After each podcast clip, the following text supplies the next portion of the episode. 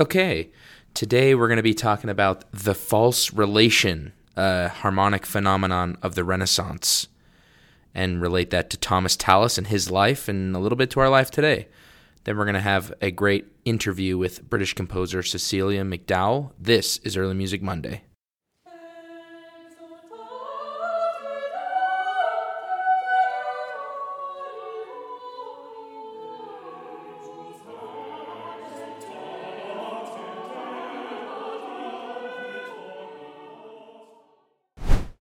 So, if I were to mention the name Thomas Tallis, the musicians in the audience know exactly who I'm talking about. The people who are perhaps unfamiliar with Renaissance choral music may have no idea who that is.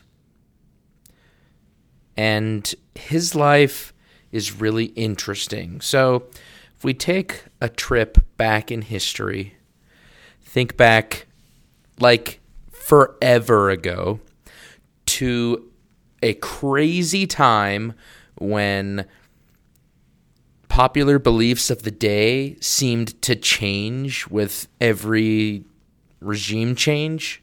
Anytime there was a new person in charge, there's a new mob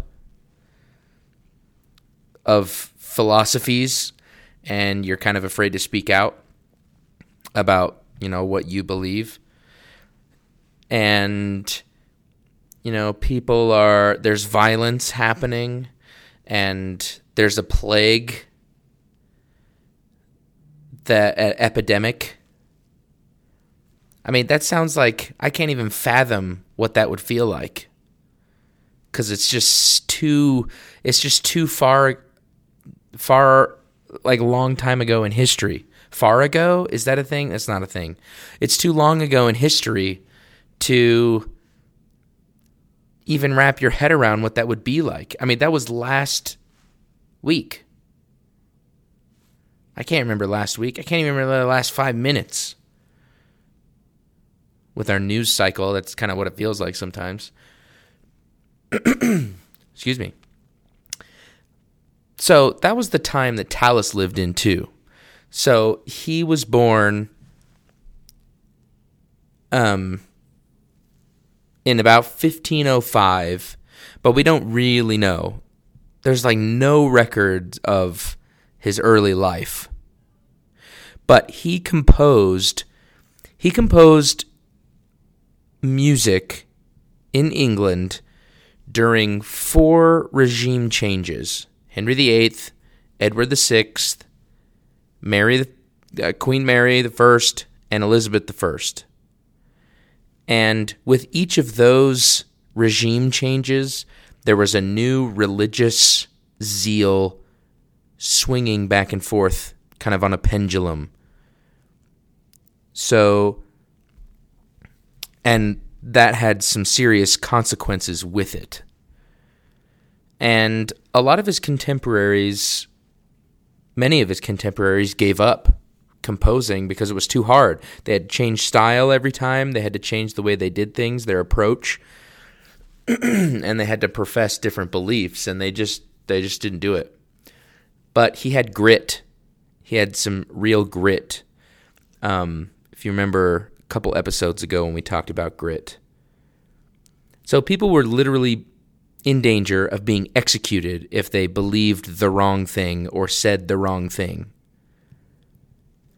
And so th- that's kind of like taking the the social media mob justice cancel culture of just like insanity that we have today of you really can't say anything without a certain group of people threatening to cancel you and destroy your livelihood.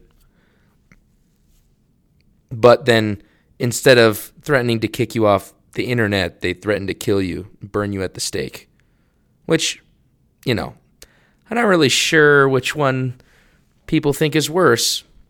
Here you go. Live the rest of your life without technology or die right now. I think some people would choose to die like Ryan from The Office. I I can't I can't not be with my phone. You know? Anyway, so Tallis had this sort of keep your head down and be pragmatic approach. and that would have been really hard because, again, something that you hold so per- personal and it's a part of who you are is now all of a sudden a new person comes into power and says, ah, nope, that's false. And then a couple years later, like, actually, that is the ultimate truth. And then, oh, nope, that's false again. Yeah, it'd be tough. So he wrote a lot and he composed a lot and he put a lot of his personal beliefs into his music. Whether that's intentional or not is really powerful. So it's really interesting though because his protege, William Byrd, who was much younger, he was super outspoken and remained a staunch Catholic and took pride in it and he was he escaped narrowly escaped death and he was fined several times. They found when it was the Protestants who were when the Protestant faith was the the belief of the day, the mandated belief of the day, you know, they found music scores under his floorboards that were Catholic that was Catholic in Latin and all that stuff. So anyway, but Tallis was again the opposite and he kept quiet and and you know was very very practical. And I I think it's really interesting in today's world we may seem to scoff at, you know, oh, how medieval of them. They they argued to the point of killing each other over religion like how uh, primitive and barbaric. Uh, yeah, we're literally the same. Because behind those religious beliefs was political strife and how many people have religious zeal towards their political views now. And think you know and some people believe that their religious views are mirrored in their political belief. And so people get pretty militant And so we're no different. Kind of like what what Philip Lasser said about how music hasn't changed since the Renaissance. I don't think people have changed that much either. You know, we may have gained some new technologies, we may have gained some new ideas, but for the most part, we're still the same. Still struggle with the same things of, hey, how are we going to learn how to be nice to each other? So he had four. We're going to get to the false relation, I promise. But before then, I want to explain there's four, what I mentioned before, four stylistic periods. The Henry VIII stylistic, if, if I if I were to kind of break them down by monarch, be the Henry VIII style, Edward VI, Queen Mary, and Elizabeth. So during King Henry VIII's reign, he he seemed to have this sort of um, dense like confidence in his writing. It was really ornate, really elaborate. The music was in Latin, long melismatic phrases, really thick textures, real masterpieces. Think of the Sistine Chapel, think of the David in, in terms of visual art and sculpture it's the same kind of thing where every piece is just so intricate and immaculate. And that was kind of the view of Catholic music was we wanted it to be ornate. We wanted to celebrate the glory of God. We want it to be you know, transcendental or whatever that word is. And the text in my mind, the text kind of became subservient to the music then, you know, as Protestants gained in power and Edward VI took over, we're going to talk about Edward VI in our next episode as well, actually. Then it was probably the peak of religious Protestant zeal. And there was a lot of uh, killing at the stake type things under Edward. And they took a hatchet to music and just cut it at the knees in terms of its expressivity and all that. So it was supposed to be in English. The text was king. So the music became subservient to the text. It had to be heard, had to be understood. Simple, thinner textures. You listen to a piece like If Ye Love Me or A New Commandment, and you can see it's for four parts there's this space, this gaping space between each part. And I'm not talking about like, oh, the alto part is really like an octave and a fifth away from the soprano.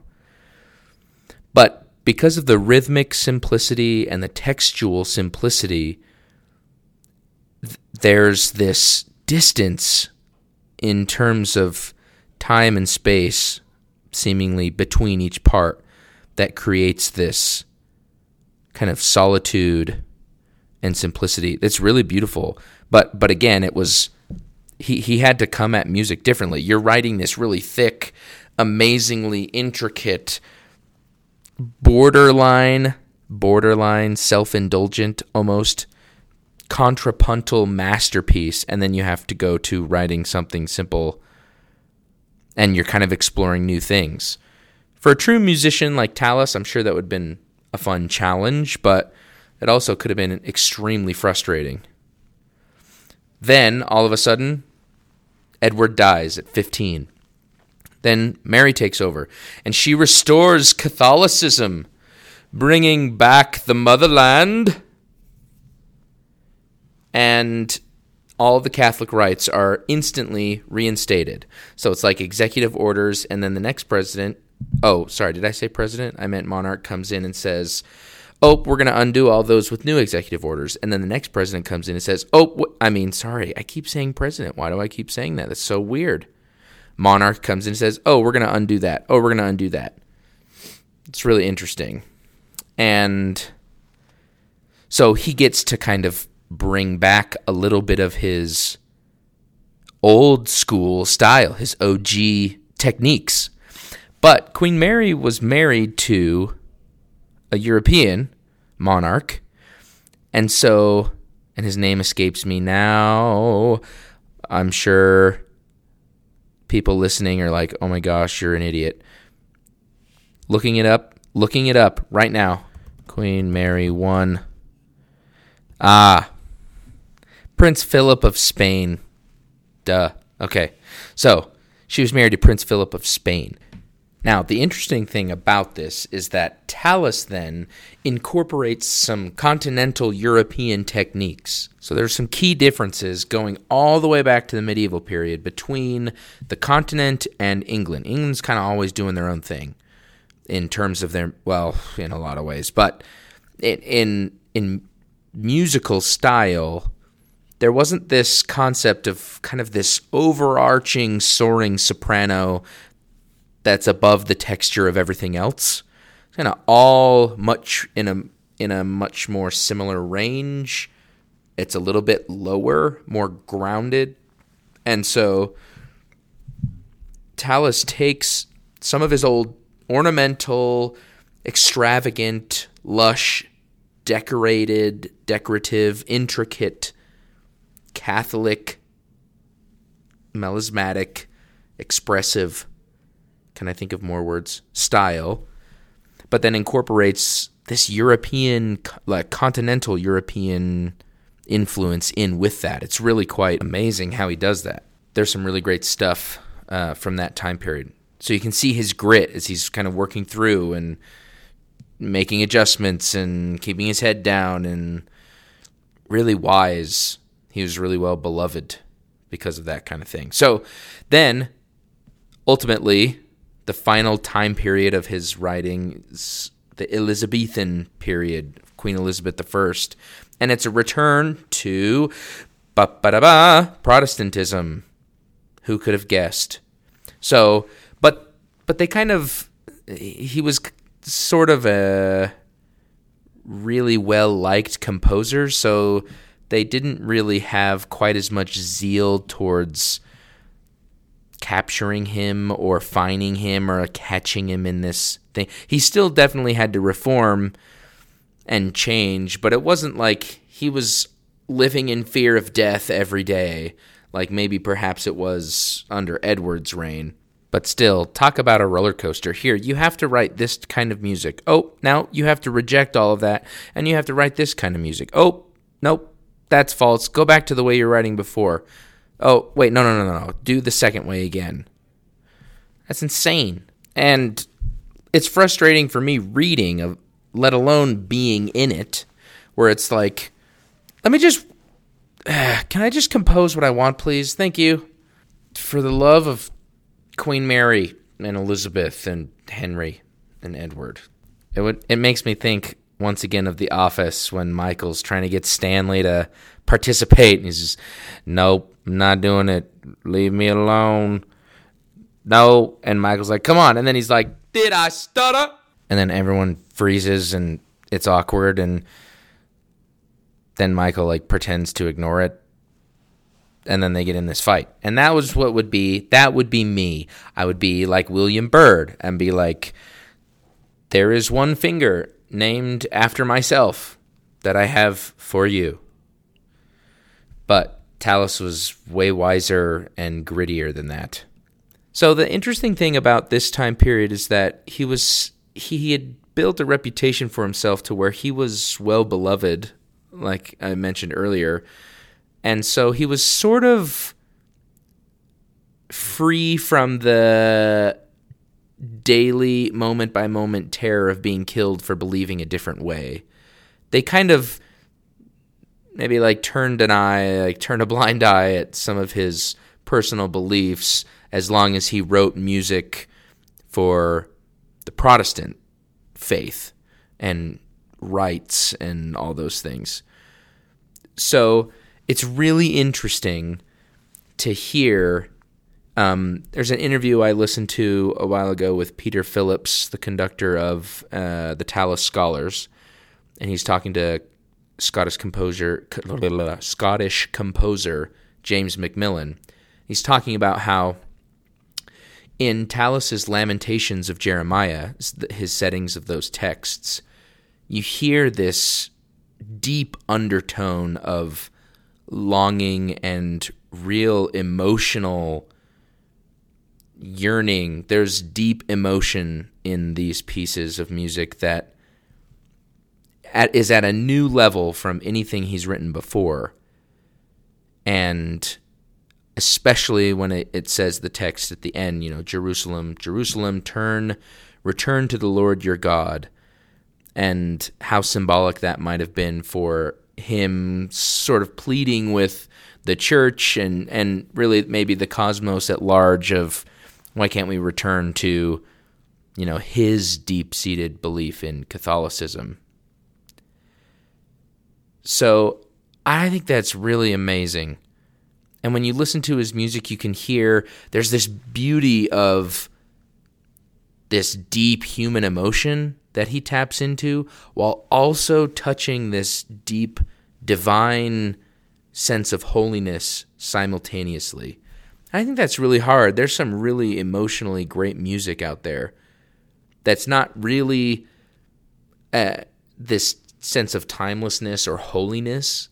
And then there's other music that sounds really holy. Like I'd consider Palestrina sounding holy or Dufay or chant, but it's not that like emotive.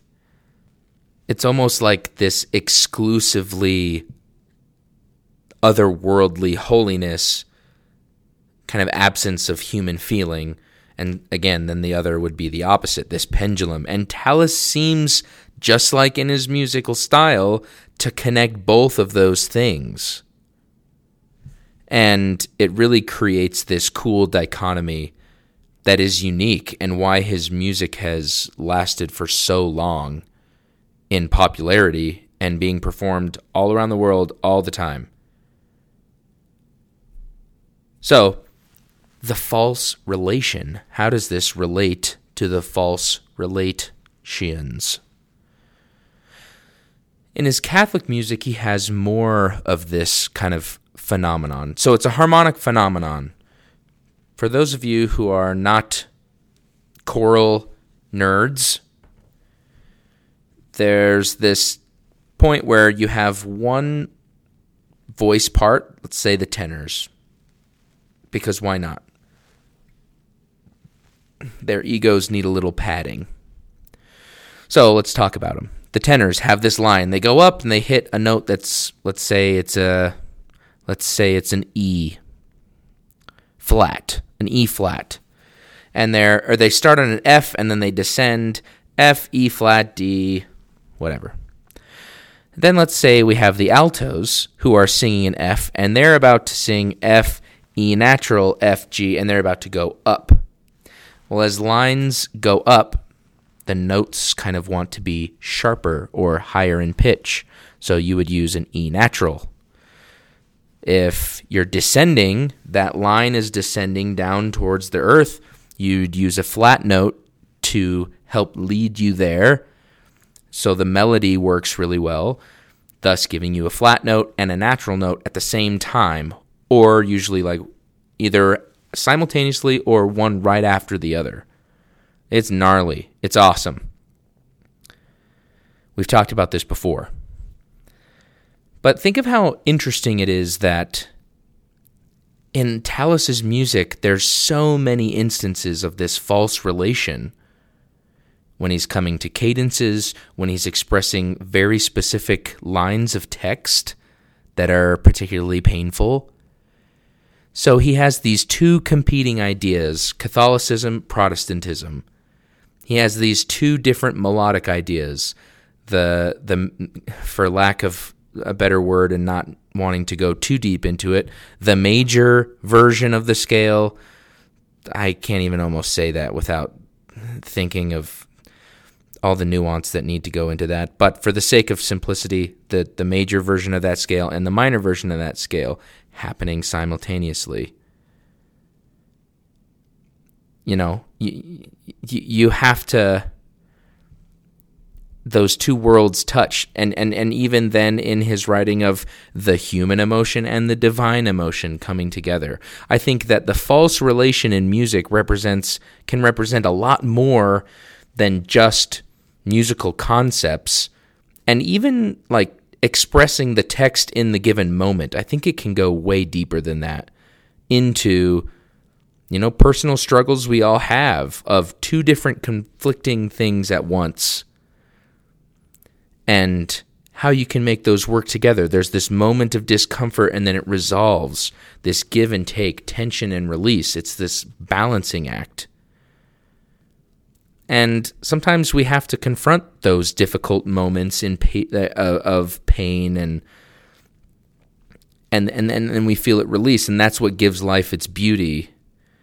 And you know, we can face it like Tallis. He was patient, he was tough, he was wise, he had grit and he knew how to navigate murky waters. And I think that as musicians that's kind of what we have to do with all the different philosophies and and beliefs and trends and things that go on, uh, I think that to kind of focus on the music itself, the music itself that touches the human feeling and the divine feeling, whatever your religious beliefs are, there's something otherworldly about this music and something that's very human at the same time. It's just so good. It's so good. That being said, I'm going to show you a short clip of Sound of Ages singing a piece by Thomas Tallis, and it is called Audivi Vocem de Caelo. I heard a voice from heaven, out of heaven. Now, the interesting thing about this is that it was in Latin, so you'd think, oh, it was in the Catholic period, so either Henry VIII or Mary. Actually, it's in 1575, so this was in the Elizabethan period, but again, they kind of turned a blind eye, and so he kind of is conglomerating all of his style at this point. So it's it's Latin. There's these beautiful long phrases, but it's thinner in texture and it's evenly just in four parts with chant in between. So I'm going to play for you uh, Audivi Vocem de Caelo by Thomas Tallis, performed by Sound of Ages.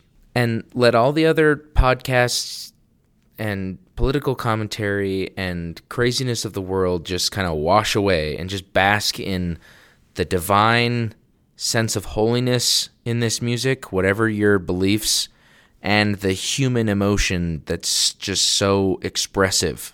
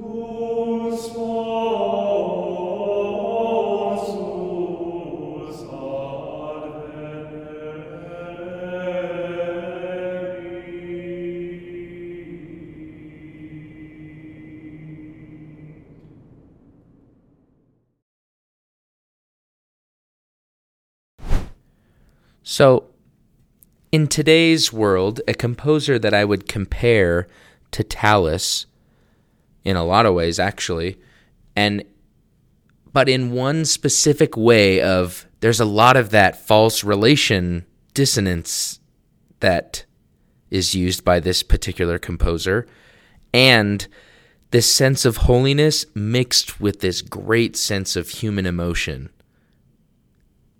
perfectly balanced in awesomeness is the music of British composer Cecilia McDowall. So we now turn to our interview with her, and I'll let her introduce herself and tell her story and how she got to be a composer of such great reputation. Here's Cecilia McDowall. Thank you, Cecilia and Val, for coming on the podcast. It's a great privilege. I've been a huge fan of your music, Cecilia, for the first piece I ever heard was O Oriens and I actually it was when I was in BYU Singers and we performed it and I was like, "Who is this lady? This is amazing," um, and uh, it was incredible. And then I got to meet you at uh, National ACDA in Minnesota briefly at your booth, and I've been a huge fan ever since. So this is a really big honor. Very nice. So I'd love to hear to start your story of how you got into composing and and into music and and kind of the path of when you started till where you're at now. Right. Um, I, I suppose one of the things is that my background, my family background was musical. My father was a professional flautist and principal flute at the Royal Opera House. Oh wow. Um, and he was also solo flautist with many of the main orchestras in this country. So we were always used to music in the air. Yeah. Um, and he worked with a lot of musicians who came to the house and, and played. Um, so that kind of background is you, you think is quite helpful. But I do remember at yeah. one stage my father saying, whatever you do, don't go into music. as a as a loving father, right? um, but uh, then, I mean, I, I, went to university. I, I then went on to music conservatoire and um, ha- have always composed in a in a way, but but not with any great seriousness.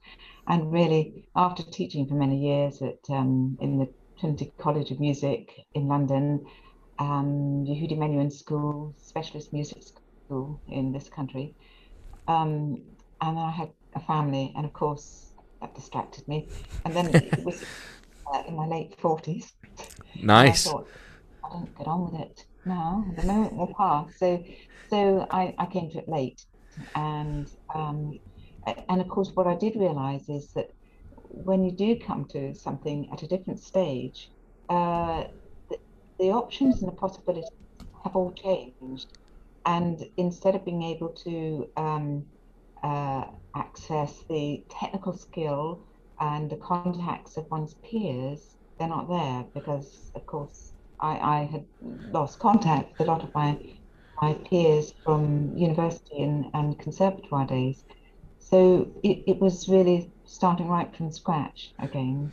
Um, but then I feel I was very lucky in that there were a number of people I met along the way who were very helpful and very encouraging and very supportive. And it, it feels in a way as though one thing led to another. Um, and um, then when Oxford University Press put me on as a house composer, that was great. And also at the same time, I was lucky enough to find my agent, Val Wittens, who has been incredible. And um, all these things coming together just just help. Um, yeah. So that's, that's really where I am now. That's fantastic. Do you so you kind of touched on maybe one of the disadvantages of coming to it late, um, but do you feel like there's what advantages do you feel like you had, or what benefits do you feel like were had because you came at it maybe a little bit later? Are there any, or or what were those if there were? Well, I, I suppose one of one of the advantages might be that I listened much more. I mean, I, I mm. uh, when I think back to what I was listening to uh, and what I was involved with um, back then as a student, um, of course, same as it is now. So I, I think that uh, there's a lot to be picked up and learned, learned along the way. I mean, it, at, um, at at one stage when my children were small, my husband was really very kind about looking after the children. I just went to concert after concert. Yeah. By hearing all the premieres that I could hear, um, just was that was invaluable. Yeah, that's amazing. All of this feeds in, doesn't it, into one's thinking? Right. Yeah, absolutely, and shapes shapes your sound and shapes, uh, you know, kind of your um, lens, I guess, in through through which you kind of see things, and the more you can take in, the more diverse your lens is. So, I think that's awesome. In in tandem to listening a lot that you just mentioned and listening to a lot of premieres, when you're studying then the score visually and maybe audibly at the same time as you play through it or listen and follow, what are some things that jump off the score to you that kind of catch your attention? What are exciting moments for you during your score study? Well, um, I'm not sure how best to answer that one, but I, I think, you know, when, when I'm reading a score and you're listening to the music, I don't find it's what leaps off the score. I, I think it's what I hear and the mm. auditory uh, impact that has. I mean, say for instance, um, without a score, just listening to the Rite of Spring, the very first time I heard that, I, one of the most exciting things ever. And then I went to look at the score to see, yeah, um, see what it's like, and um, and and then I think that's that's always useful. I think uh, when it comes to orchestrating, finding how um, how a symphonist or how how any composer decides what colours they're going to use.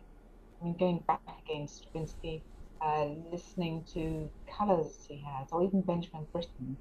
How does Benjamin Britten get that effect of the high skyline that you get at the scene? and you hear a violin and a flute and a piccolo, and you, you get terrific um, feeling of, of space there. Yeah. So, so, I suppose actually it's through the ear first of all, hmm. um, but I do like to look at the score and how it's been achieved. Yeah. And I think that that's uh, that's something I've had conversations with other interviewees with about kind of in in America, our academic approach to music theory sometimes gets in the trap of identification first and then sound second. We've talked a lot about no, maybe we should really understand the sound first and then figure out why it's called what it's called because it'll make way more sense. So that that backs up that point really well that it's the sound first and then and then you go and you you figure out how to make that come together. Yeah, it was interesting. For for um for several years, I taught in the junior department of uh, Trinity College, London music. So I taught youngsters in a start. It, it was I'm not quite sure what it was called. We called it general musicianship. But the woman who had devised it and had thought about it always said music should be taught as a language and it mm. should be mm. taught here and that's how we pick things up and then we discover afterwards how you do it. Right. Um, it becomes an instinctive process. And i do remember thinking yes music, music is a language. Yeah. And something you make choices on and and then work out how, how it's done. Yeah. Yeah i totally agree. So if, if you were if you were to pick then uh, of of the composers that you've studied and listened to that shape your musical language, what are some influential composers or time periods or whatever? It's probably really hard to kind of narrow that down, but um, what are some things that have shaped your writing? Uh, yeah, I, I always find this really impossible. And in terms of choral music, uh, medieval music, uh, or the, the medieval uh, style, Renaissance, Thomas Tallis is one um, composer I'm always going back to because I always think that um, the way in which he writes is not just ex- supremely beautiful, it is extraordinary in its structure. And I think that's an interesting thing how sometimes the structure of a piece is not apparent, um, but but it's there, and and sometimes that is what gives direction and real integrity to a piece by having such a strong structure. Um, other influences, I mean, a lot of them will seem very obvious. Uh, Bach, always. I, yeah. Bach, I feel I have a very special relationship with because my father played um, every year. Uh, one of the things he would do was to play the St Matthew Passion um, on Palm and Passion Sunday in the Royal Festival Hall in London. And it was really quite a, a big deal and, and very highly regarded as a, um, an event.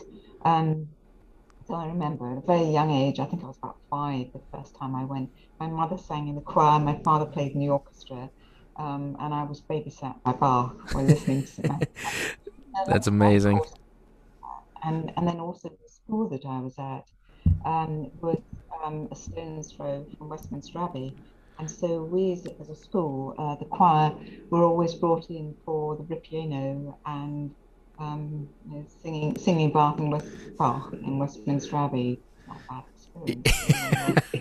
wow, that is that is awesome, and and so uh, my that's and I can that influence to me Tallis and medieval, especially medieval, actually, is really apparent in your writing. In my mind, um, the the performance that Sound of Ages that we just did for National ACDA, Now May We Sing in those.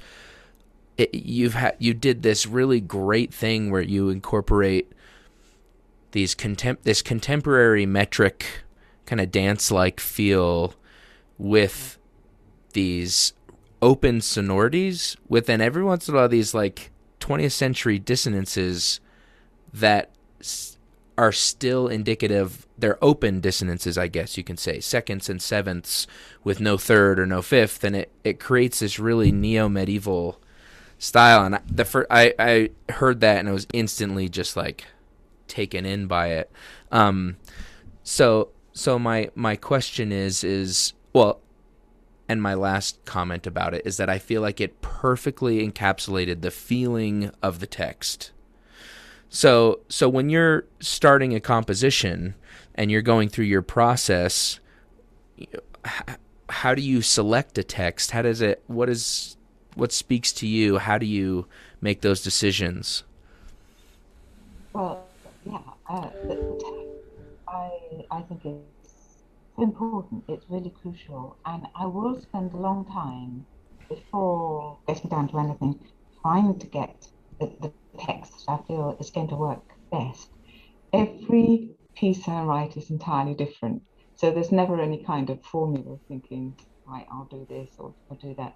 It, it, it's it's completely unique. And of course, each each work I write is very much in consultation with the commissioner because the most important thing is commissioner is happy and and um, I if, if at all possible want to write something that commissioner is actually going to be really happy with. Right. Sometimes share that kind of uh, relationship because I also need to feel that I'm happy writing the words and I, I feel that I can give it um, something of me something original. Um, so so it will be it, it will take time and I I have done I have written works in very different ways and I have used extant uh, text, the Bible, Shakespeare. Um, yeah. the, there are many excellent um, excellent texts to be had there. What I do love doing though is working with a poet, and mm. I've worked with a number of poets in different ways, and I find that exciting. Of course, one of the things about, as you know, as a composer, is um, it's an isolated business. Um, you have to work on your own. So when you have that opportunity to collaborate and work with another creative person, it's really exciting. And yeah. I think there's there can be a kind of um, I don't know how best to describe it, but a sort of leapfrogging of ideas, so that mm. you ideas and then something comes back and another possibility there. So I, I think that is all really interesting. And and then, um, I mean, for for example, um, let let's say take, take uh, I, I, wrote a piece called "The Girl from Aleppo," um, and that was working with the British poet Kevin Crossley Holland, and that that was a very interesting work. Uh, the, I mean, just finding the words was interesting. The commissioner was the National Children's Choir of Great Britain, mm. and what they wanted was a text that was to do with children in conflict. Now, you know, as a, as a very basic concept, that in itself is, is really, really hard, isn't it? I mean, how, right. how do you, for children, about children in conflict without really doing something has the potential to be really quite harrowing. Right. Um, the, uh, the poet met a, the girl from Aleppo um, in at um, a festival in Dubai with a British journalist and author, Christina Lamb, and he found that Christina Lamb had worked with uh, Nujeen Mustafa, who's the girl from Aleppo, and together they had written the story of her extraordinary journey from Aleppo to Germany, three and a half thousand miles. I'm not quite sure whether it's seven countries they went into or nine countries, a lot yeah, of countries. wow. And it, it really is the most extraordinary story. And she herself is extraordinary because she has cerebral palsy. Oh, wow. Wheelchair and her sister pushed her all this, apart from traveling the sea, of course, yeah, all the way to Germany. And so that was where these words came from. Kevin Crossley Holland took her words and he fashioned them in such a way that has created a cantata, which is effectively the journey itself. Yeah. I wonder, could we ask um, Val to uh, play the opening of this piece? Absolutely what I tried to do in this was um, to try and recreate something of that uh, that part of the world culturally, and um, very fine violinist I know who uh, who has a real sort of feel for Arabic violin playing. Um, uh, was was part of this commission, so it's for solo violin, piano, and for uh, children's choir. In fact, it has been done by the BBC Singers, so it can be done by anybody. Oh, cool. it can be done SATB, and there is a version for upper voices as well. Oh, fantastic. Um, um, so uh, I'm going to ask Val if she'd be kind enough to play the opening of this piece. The Girl I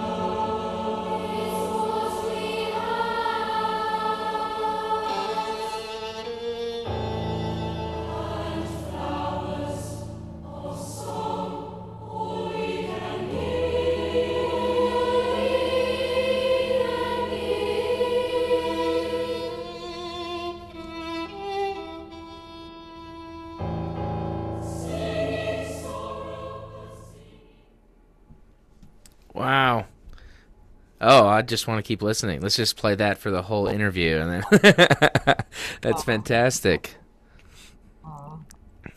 But, but it is interesting what you say about uh, you know where does the text come from because one of the things I do find interesting is finding perhaps something historical, something scientific, uh, something that perhaps is relevant to today. And of course, the girl from Aleppo is very relevant to today. The the children's choir who sang it, I think, had absolutely no idea what was going on in the Middle East. And of course, right. The exciting thing is they were stimulated enough to try and find out much more. Um, yeah, but there, absolutely. There are, other, there are other things. I mean, there's um, uh, well, for example, Harriet Quimby. I don't know if you've come across Harriet Quimby. Um, I have not. She's an American aviatrix. And, yeah. Um, great word, that isn't it? Aviatrix? Yeah, I, yeah, I love it.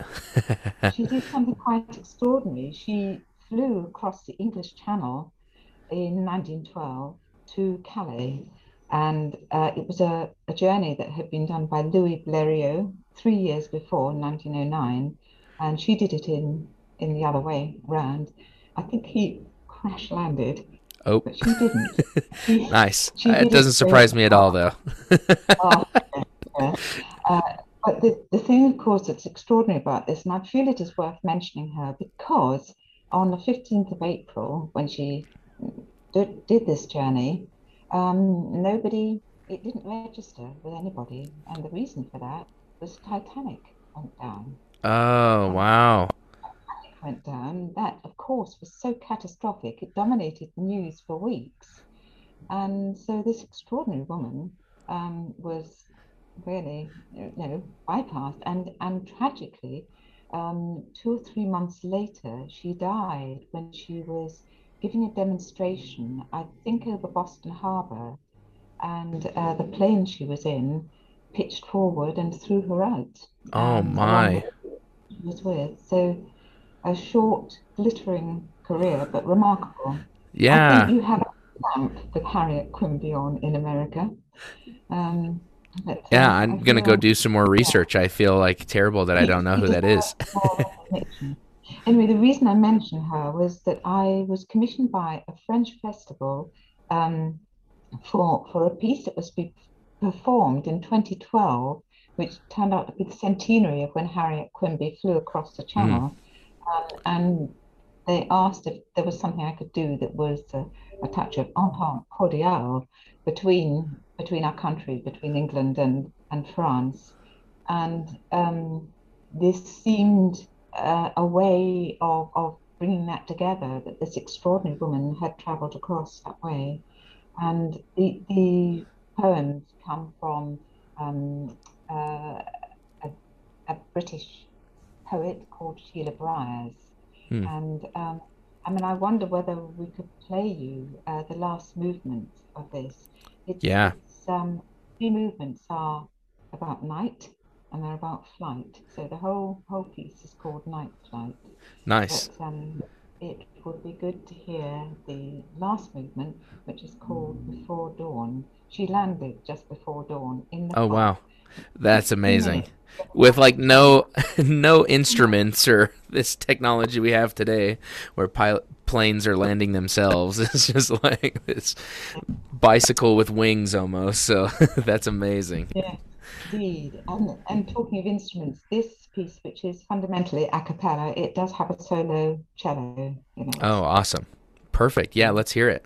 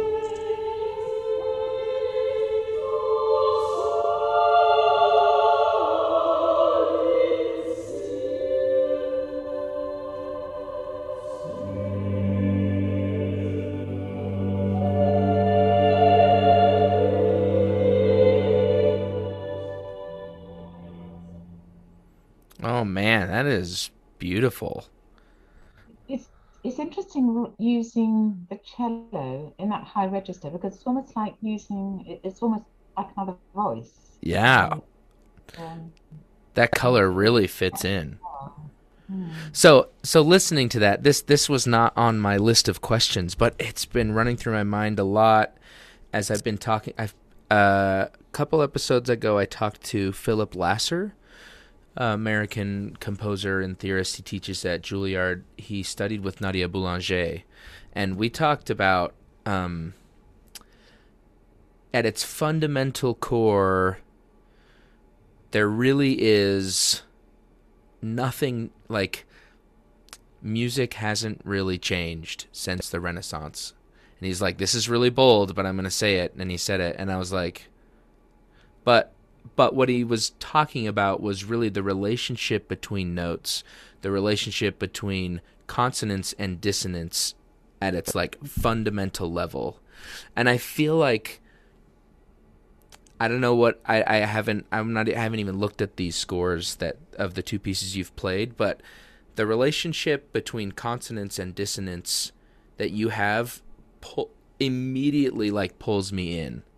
I think that's one of the things that is so captivating about your music is that balance, and it it's I think it's unique, com- even compared to other composers, uh, uh, contemporary composers. Do, do you, is that something you are consciously like thinking of as like what is my ratio of dissonance and consonance, or does the text does the text dictate that, or does the line dictate that, or, or what are some th- some approaches you use when you when you are uh, putting notes on the page?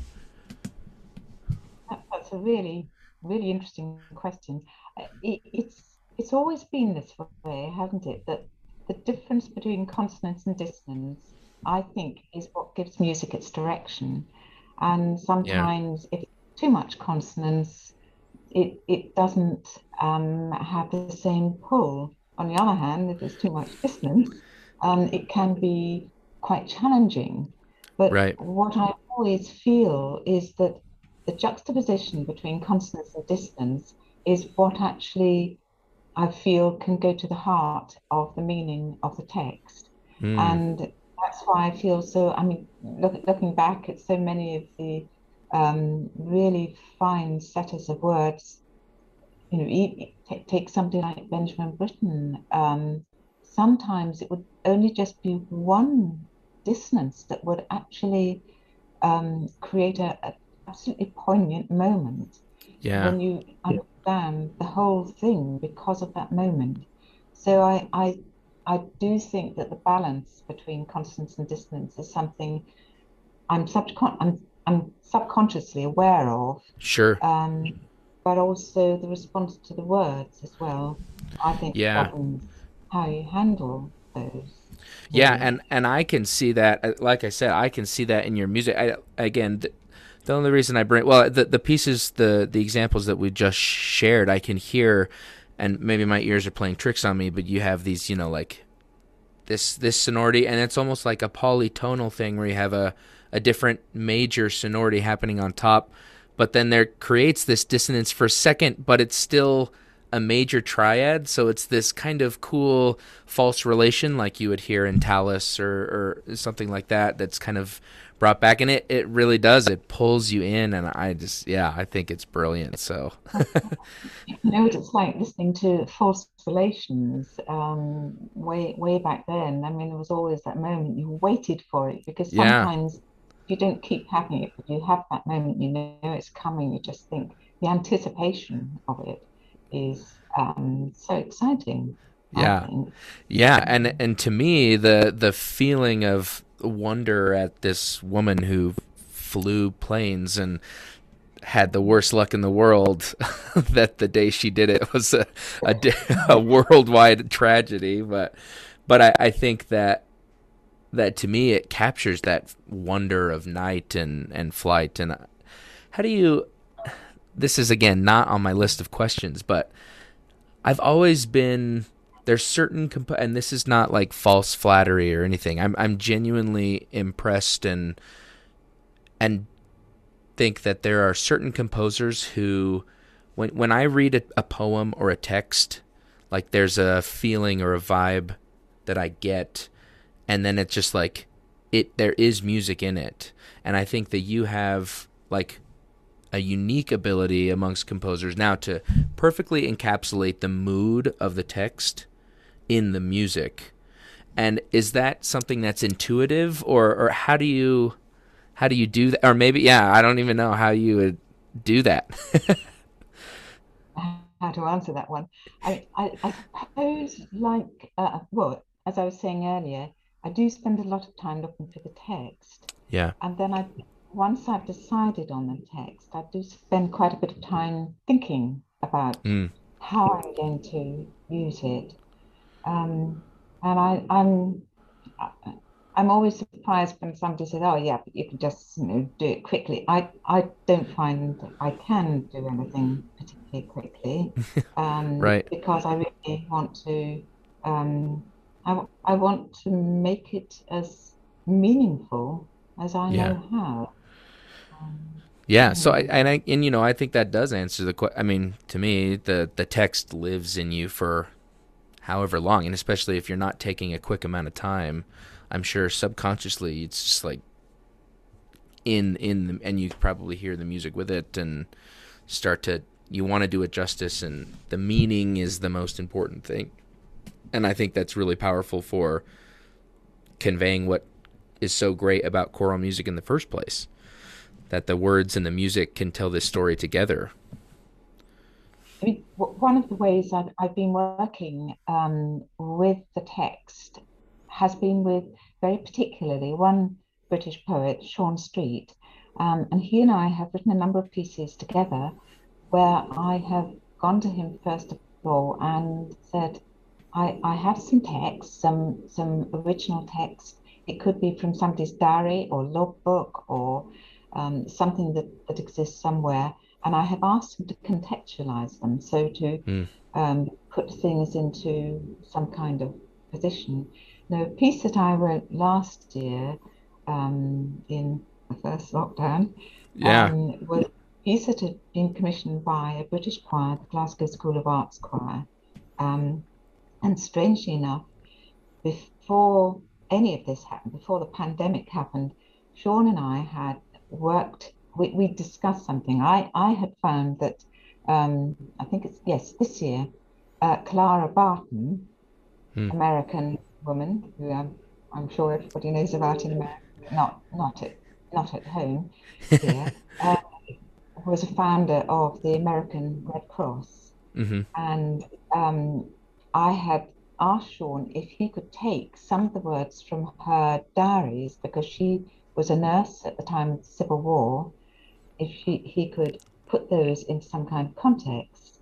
And um, he uh, he did he did that I, I think extremely well. And um, I, I yeah I, I've already said this before, but it, it might be worth mentioning it again.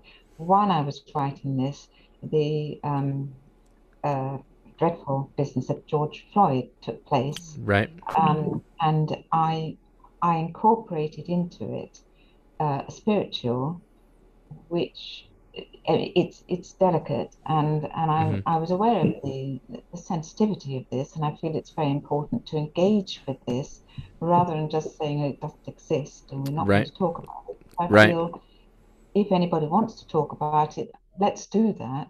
Right. Um, this is a spiritual that has its roots, obviously, in the Bible, but also in English Methodism mm. um, from John Newton here, and um, and I am looking looking at the the background of this, find that it then came across to America, and I think around about the time of the beginning of the Civil War was sung as a spiritual then, and um, the words I just think are just so beautiful. There is a balm in Gilead. Yeah. And um, I have done a very simple arrangement of this and incorporated it into the piece.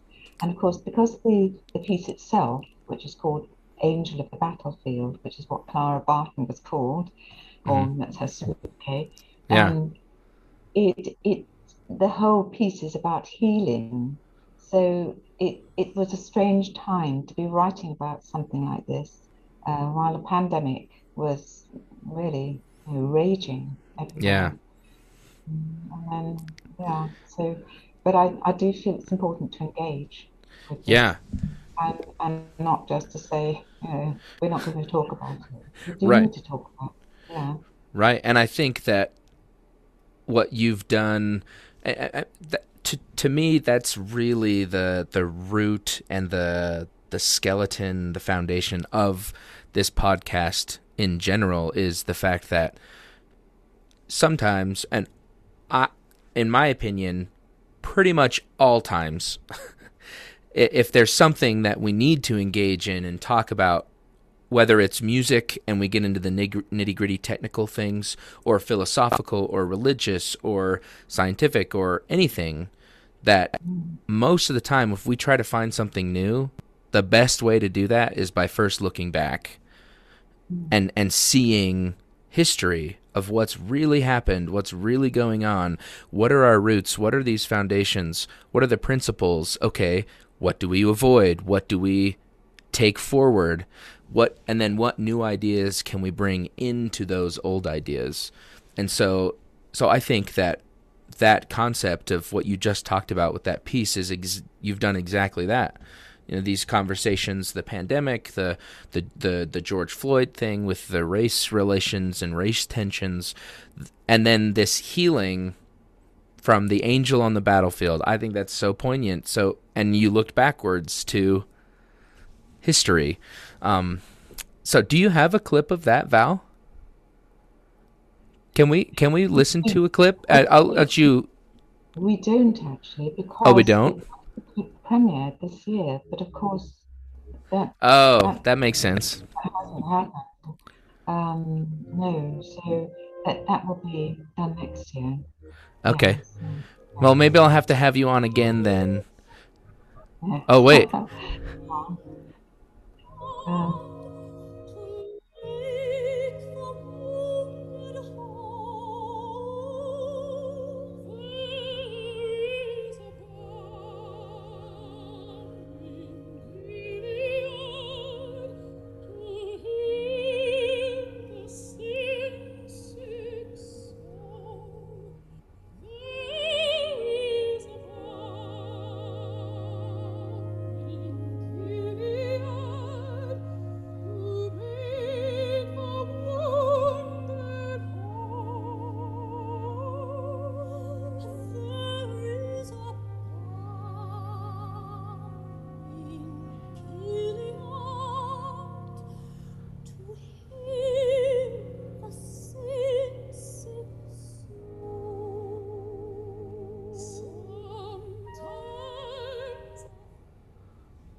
nice yeah, that that is um, Kathleen Battle and Jessye Norman, and they're it's it's it's they're on YouTube as well. They they are wow remarkable.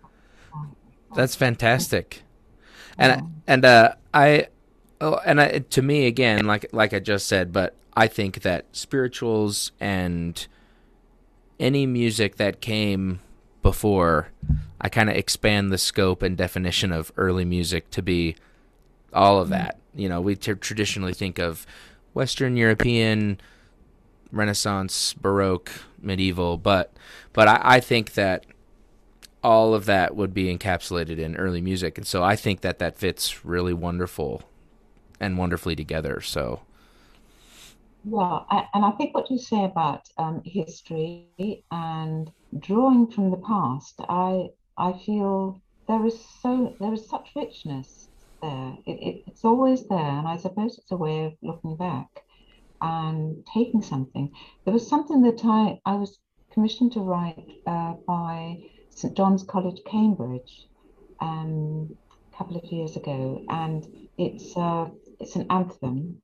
And of course, being St John's College, there is a, a strong association with St John the Baptist. Yeah, And I was I would write something um, that had it had that connection. And this was, I mean, I, I kind of mentioned this piece just in case it's interesting structurally to anybody Yeah. listening, because you know we we all think, you know, how, how are we going to write this piece? Where does it come from? Well, we've got the words. So then what? Yeah. Now, we, um, this particular one, there, there is, um, you all know, Guido d'Arezzo. Guido d'Arezzo is the man who devised the solfege and he devised the notation system. yeah, the the hand. The hand. Yes, the hand. uh, the hand. Um, so uh, I I took that as one of my ideas for writing this and kind of turned it up, up a little bit. So of course that is Scalic, and mm-hmm. also he wrote um, a hymn to John the Baptist which each line begins with ut, re, mi, fa, but you have ut, queant laxis. So you have a Latin line.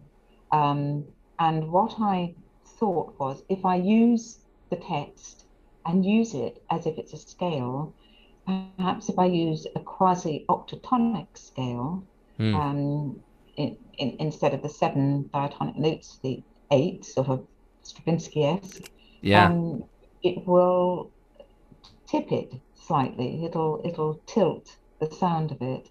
So that was one thinking behind it.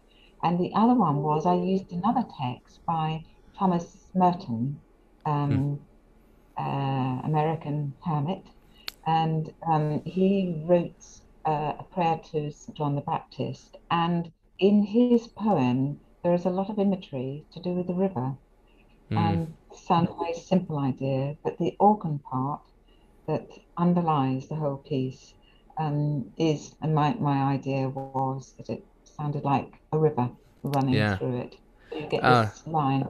It's halfway through, there's a complete break, and then it's back again to the flowing river. Yeah. And, and I think has has got this one. So um, this is a prayer to St John the Baptist, sung by St John's College, Cambridge.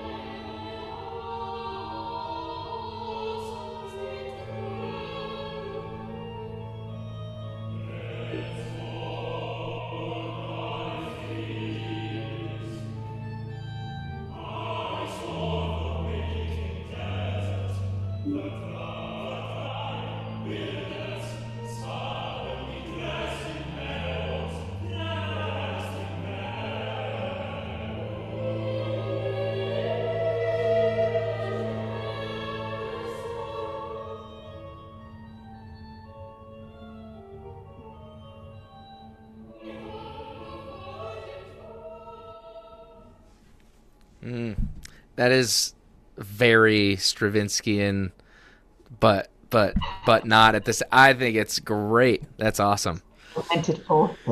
yeah, it's very. Oh man, it's so engaging, so engaging, and I really like the the textures of you know the opening organ being quicker metrical figures with then longer lines in the sustained notes in the singers. It creates cool color. So that's great.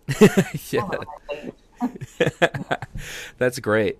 So, um, that uh, that get that's um a lot to to use. That gives me plenty to use. I think my my next class is gonna come in in a little bit. This worked perfectly. So, but uh, it, it um, I really appreciate you, both of you, for for coming on the podcast and sharing your thoughts and Uh, it's just been such a pleasure. So, pleasure, pleasure. Thank you very much.